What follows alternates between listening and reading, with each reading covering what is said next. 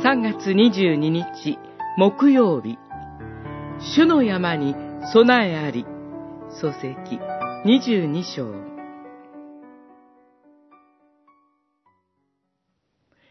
あなたがこのことを行い、自分の一人子である息子すら惜しまなかったので、あなたを豊かに祝福し、あなたの子孫を天の星のように、海辺の砂のように増やそう。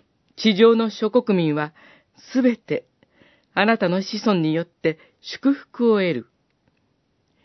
あなたが私の声に聞き従ったからである。二十二章、十六節から十八節。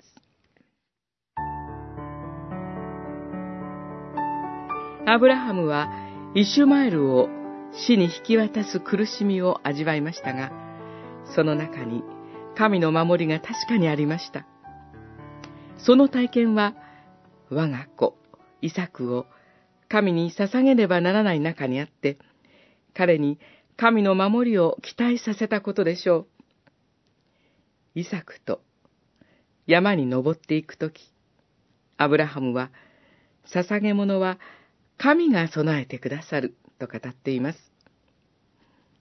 イサクは薪を担いで、山に登ることができるほど成長しています。そのイサクが縛られ、祭壇の薪の上に乗せられます。ここにはアブラハムだけでなく、イサクの服従も暗示されています。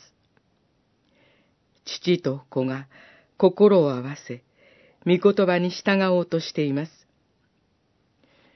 イザクに手を下そうとしたとき、天から主の見つかいの声がありました。ハガルの場合と同じです。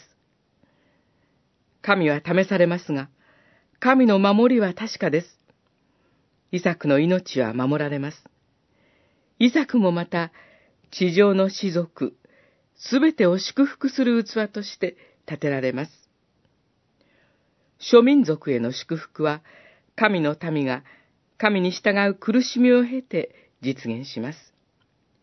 十字架の道を歩むキリストの従順によって、神の国は到来しました。